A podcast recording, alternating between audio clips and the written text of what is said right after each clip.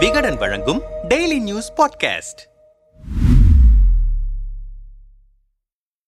புயல் கூட ஒரு வாரத்தில் கரையை கடந்துவிடும். ஆனால் அதிமுக விவகாரத்தில் வீசும் அரசியல் புயலோ எப்போது ஓயும் என யாருக்குமே தெரியவில்லை. நீதிமன்றத்தில் எடப்பாடிக்கு சாதகமாக வந்த தீர்ப்புகள் பன்னீர் தரப்பின் பதிலடி வழக்குகள் பொதுச் செயலாளர் பதவி தொடர்பான சசிகலாவின் மேல்முறையீட்டு வழக்கு என கட்சிக்குள் காட்சிகள் மாறிக்கொண்டே இருக்கின்றன. இந்த பரபரப்பான சூழலில்தான் டெல்லிக்கு சென்று திரும்பியிருக்கிறார் அதிமுக இடைக்கால பொதுச் செயலாளர் எடப்பாடி பழனிசாமி டெல்லியில் மத்திய உளவுத்துறை அமைச்சர் அமித்ஷாவுடனான அவரது சந்திப்பு சந்திப்பில் பேசப்பட்ட விஷயங்கள் தான் இப்போது கட்சிக்குள் அனலை கிளப்பி இருக்கின்றன பெங்களூரு சகலை வருமான வரித்துறை ரைடு சமரசத்துக்கான அழுத்தம் என திகுதிகு காட்சிகளுடன் அரங்கேறியிருக்கும் இந்த சந்திப்பு குறித்து நாமும் விசாரித்தோம். கிடைத்த தகவல்கள் அனைத்தும் பட்டாசு ரகம். சுற்றலில் விட்ட டெல்லி சுதி குறைந்த எடப்பாடி நாற்பது சதவிகித கமிஷன் கர்நாடகா குடைச்சல். எடப்பாடியின் இந்த டெல்லி பயணம் பிரதமர் மோடி உள்துறை அமைச்சர் அமித்ஷா ஆகியோரை சந்திப்பது என தொடக்கத்தில் மூன்று நாள் பயணமாகத்தான் திட்டம் திட்டமிடப்பட்டது.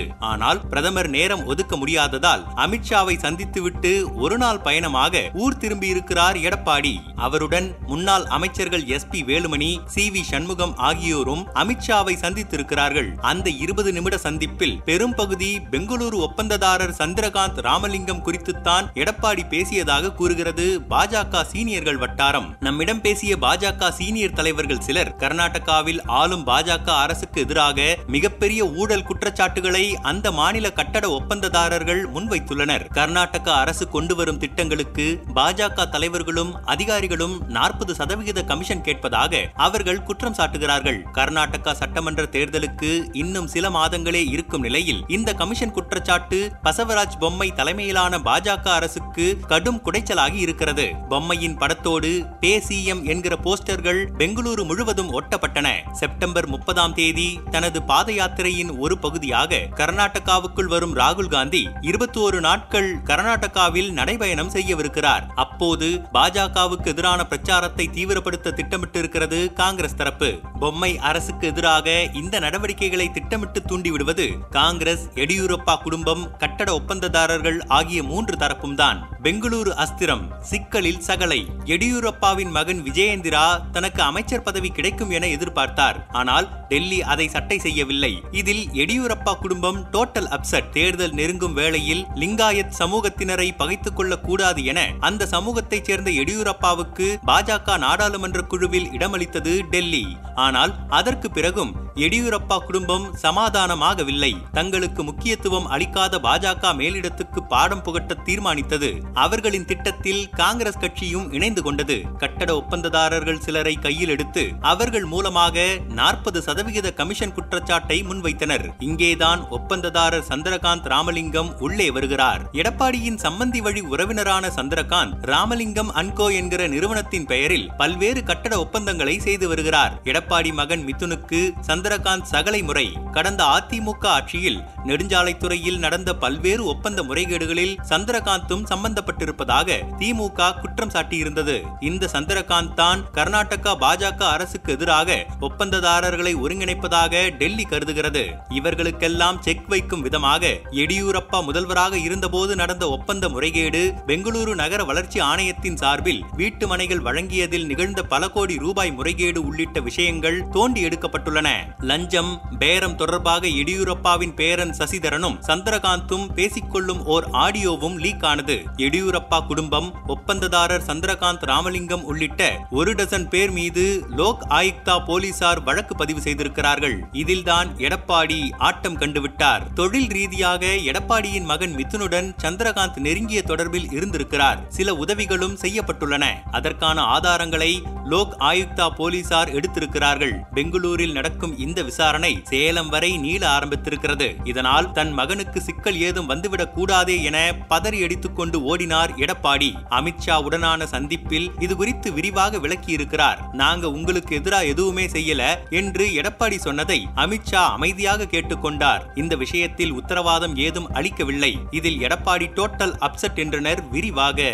எங்களையே அடிக்காதீங்க. அவங்களையும் கவனிங்க. திமுக ஆட்சிக்கு எதிரான சில புகார்களையும் அமித்ஷாவிடம் பட்டியலிட்டு இருக்கிறார்கள் அதிமுக தலைவர்கள் பொங்கல் தொகுப்பு வழங்கியதில் முறைகேடு நடந்ததாக தொடங்கியவர்கள் நெடுஞ்சாலைத்துறை பொதுப்பணித்துறை என பல துறைகளில் முறைகேடுகள் நடப்பதாக பதிமூன்று புகார்களை திமுக அரசுக்கு எதிராக அளித்திருக்கிறார்கள். இது குறித்து அதிமுக முன்னாள் அமைச்சர்கள் சிலரிடம் பேசினோம். திமுக ஆட்சிக்கு வந்த பிறகு அதிமுக தலைவர்களை குறிவைத்துத்தான் வருமான வரித்துறை சோதனைகள் நடந்திருக்கின்றன. முன்னாள் முதல்வர் எடப்பாடி முன்னாள் அமைச்சர்கள் வேலுமணி ஆர் பி உதயகுமார் ஆகியோருக்கு நெருக்கமானவர்கள் குறிவைக்கப்பட்டனர். ஆனால் திமுக அதிமுக சீனியர்களை மத்திய அரசு தொட்டுக்கூட பார்க்கவில்லை. இதையெல்லாம் அமித்ஷாவிடம் எடுத்து சொன்ன வேலுமணி திமுக காரங்க எவ்வளவோ தப்பு செய்யறாங்க ஒரு டசன் குற்றச்சாட்டுகளை நாங்களே இப்ப கொடுத்திருக்கோம். பாஜக மாநில தலைவர் அண்ணாமலையும் பல புகார்களை திமுக அரசுக்கு எதிராக கவர்னரிடம் கொடுத்திருக்கிறார். வருமான வரித்துறை எங்க மேல மட்டும் சோதனை நடத்துறதால திமுகவுக்கு சுத்தமா பயமே இல்லாம போயிடுச்சு. அவங்க பங்குக்கு லஞ்ச ஒழிப்புத்துறை மூலமா எங்களுக்கு பெரிய குடைச்சல் கொடுக்கறாங்க.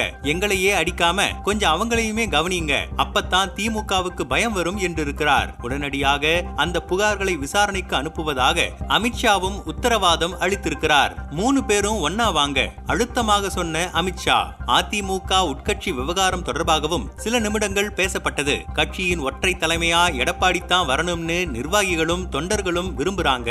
அதன்படிதான் மாற்றம் செஞ்சிருக்கோம் என்று வேலுமணி சொன்னதும் இடைமறித்த அமித்ஷா இந்த மாற்றத்தால தேர்தல் சமயத்துல நமக்கு லாபம் இருக்கா? என்று இருக்கிறார் அதற்கு பதிலளித்த சி வி சண்முகம் ஒற்றை தலைமையாக இருந்தாதான் கட்சியை கட்டுக்கோப்பா கொண்டு போக முடியும். அதிமுக ஒரு வித்தியாசமான கட்சி. உறுதியான தலைமை இருந்தால்தான் வெற்றியை கொண்டு வர முடியும். இரட்டை தலைமை வேலைக்கு ஆகல. அதற்காகத்தான் எடப்பாடியை இடைக்கால பொதுச் செயலாளர் ஆக்கியிருக்கிறோம் என்று விளக்கம் அளித்திருக்கிறார். இந்த கருத்துக்கு அமித்ஷா உடன்படவில்லை என்பதை புரிந்து கொண்ட வேலுமணி உங்களுக்கு பத்து எம்பி ஜெயிச்சு தர வேண்டியது எங்க பொறுப்பு? திமுக மேல ஏகப்பட்ட கெட்ட பெயர் உருவாகி இருக்கு நீங்களும் வருமான வரித்துறை சோதனை அமலாக்கத்துறை விசாரணைன்னு வேகம் காட்டுனா திமுகவோட இமேஜ சரிச்சிடலாம். இதற்கெல்லாம் உங்களுக்கு ஒத்துழைப்பு அவசியம் என்று இருக்கிறார். அமைதியாக சில நொடிகள் அவர்களையே பார்த்த அமித்ஷா எனக்கு கிடைச்சிருக்கிற ரிப்போர்ட் படி பிளவுபட்ட அதிமுகவால எந்த லாபமும் இந்த நாடாளுமன்ற தேர்தலுக்கு இல்லைன்னு தெரியுது. நீங்க பன்னீர் சசிகலா எல்லாரும் ஒன்னா சேர்ந்து இருந்தா தான் திமுகவை வீழ்த்த முடியும். உங்களுக்குள்ள நடக்கிற சண்டையால வாக்குகள் பிரிஞ்சு போய்விடக் கூடாது. அடுத்த முறை டெல்லிக்கு வரும்போது மூணு பேரும் ஒன்னா வாங்க என்று அழுத்தமாக சொல்லி வழி அனுப்பிவிட்டார். இதை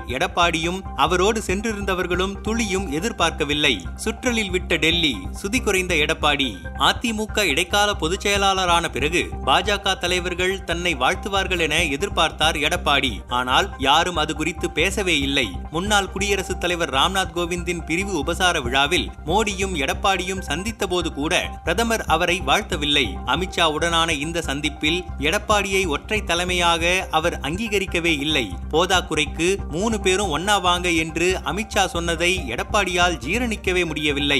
இந்த முறையும் அதிமுக தலைவர்களுக்கு பிடிகொடுக்காமல் சுற்றலில் விட்டுவிட்டது டெல்லி என்றனர் அந்த முன்னாள் அமைச்சர்கள். வழக்கமாக டெல்லி பாஜக தலைவர்களை எடப்பாடி சந்தித்துவிட்டு வந்தாலே உற்சாகம் அவர் முகத்தில் கொப்பளிக்கும். ஜனவரி இரண்டாயிரத்தி இருபத்தி ஒன்றில் பிரதமர் மோடியுடனான சந்திப்பை முடித்துவிட்டு சசிகலா அதிமுக உறுப்பினரே இல்லை அவரை கட்சியில் இணைக்கும் வாய்ப்பே இல்லை என்று ஆவேசமாக பேட்டியளித்தார். கட்சியில் ஒற்றை தலைமையான பிறகு பன்னீரை தாக்குவதற்கு கிடைக்கும் வாய்ப்புகளையெல்லாம் அவர் நழுவ விட்டதில்லை ஆனால் அமித்ஷாவுடனான சந்திப்பை முடித்துவிட்டு வந்த எடப்பாடியின் முகத்தில் உற்சாகமே இல்லை. செய்தியாளர்களிடம் அவர் பேசும்போது பன்னீர் தொடர்பாக கேள்வி எழுப்பப்பட்டது. சுதி குறைந்த குரலில் சாரி வணக்கம் என கேள்விக்கு பதிலளிக்காமல் கிளம்பிவிட்டார் எடப்பாடி. மூணு பேரும் ஒன்னா வாங்க என அமித்ஷா அறிவுறுத்தி இருந்தாலும் மகனின் சகலை விஷயத்தில் நெருக்கடியான நிலையில் இருந்தாலும் கட்சியின் ஒற்றை தலைமை நாற்காலியை விட்டுக் கொடுக்க எடப்பாடி தயாரில்லை என்கிறது அவருக்கு நெருக்க நெருக்கமான வட்டாரம். தேர்தல் ஆணையத்தில் எடப்பாடிக்கு ஆதரவாக இரண்டாயிரத்து ஐநூற்று முப்பத்தி இரண்டு பொதுக்குழு உறுப்பினர்கள் அளித்த ஆதரவு கடிதத்தை சமர்ப்பித்திருக்கிறார் சி வி சண்முகம். விரைவிலேயே மாவட்ட செயலாளர்கள் கூட்டத்தை கூட்டி பொதுச் செயலாளர் தேர்தலை நடத்துவது குறித்தும் விவாதிக்கப்படவிருக்கிறது. பொதுச் செயலாளர் தேர்தலை நடத்திவிட்டு மீண்டும் பொதுக்குழுவை கூட்ட திட்டமிட்டிருக்கிறாராம் எடப்பாடி. இதற்கிடையே ஒரு லட்சம் தொண்டர்களிடம் ஆதரவு கடிதத்தை வாங்கி அதை தேர்தல் ஆணையத்தில் சமர்ப்பிக்கும் பணியில் மும்மரமாகி இருக்கிறது பன்னீர் தரப்பு அதிமுக அதிமுகவை பிளவுபடுத்தி பலவீனப்படுத்தி அதில் சவாரி செய்யும் முதல் பிளான் ஒத்து வராததால் ஒன்றிணைந்த அதிமுக எனும் பிளான் பி ஐ கையில் எடுத்திருக்கிறது பாஜக மேலிடம். டெல்லி பயணம் ஏமாற்றத்தில் முடிந்தாலும் சமரசத்திற்கு ஒரு சதவிகிதம் கூட வாய்ப்பே இல்லை என்பதில் உறுதியாக இருக்கிறார் எடப்பாடி. நாடாளுமன்ற தேர்தல் வரை அதிமுக தரப்புகளை தொடர்ந்து டெல்லி சுற்றலில் விட்டு கிறுகிறுக்க வைக்கும் என்பது மட்டும் தெளிவாகிறது.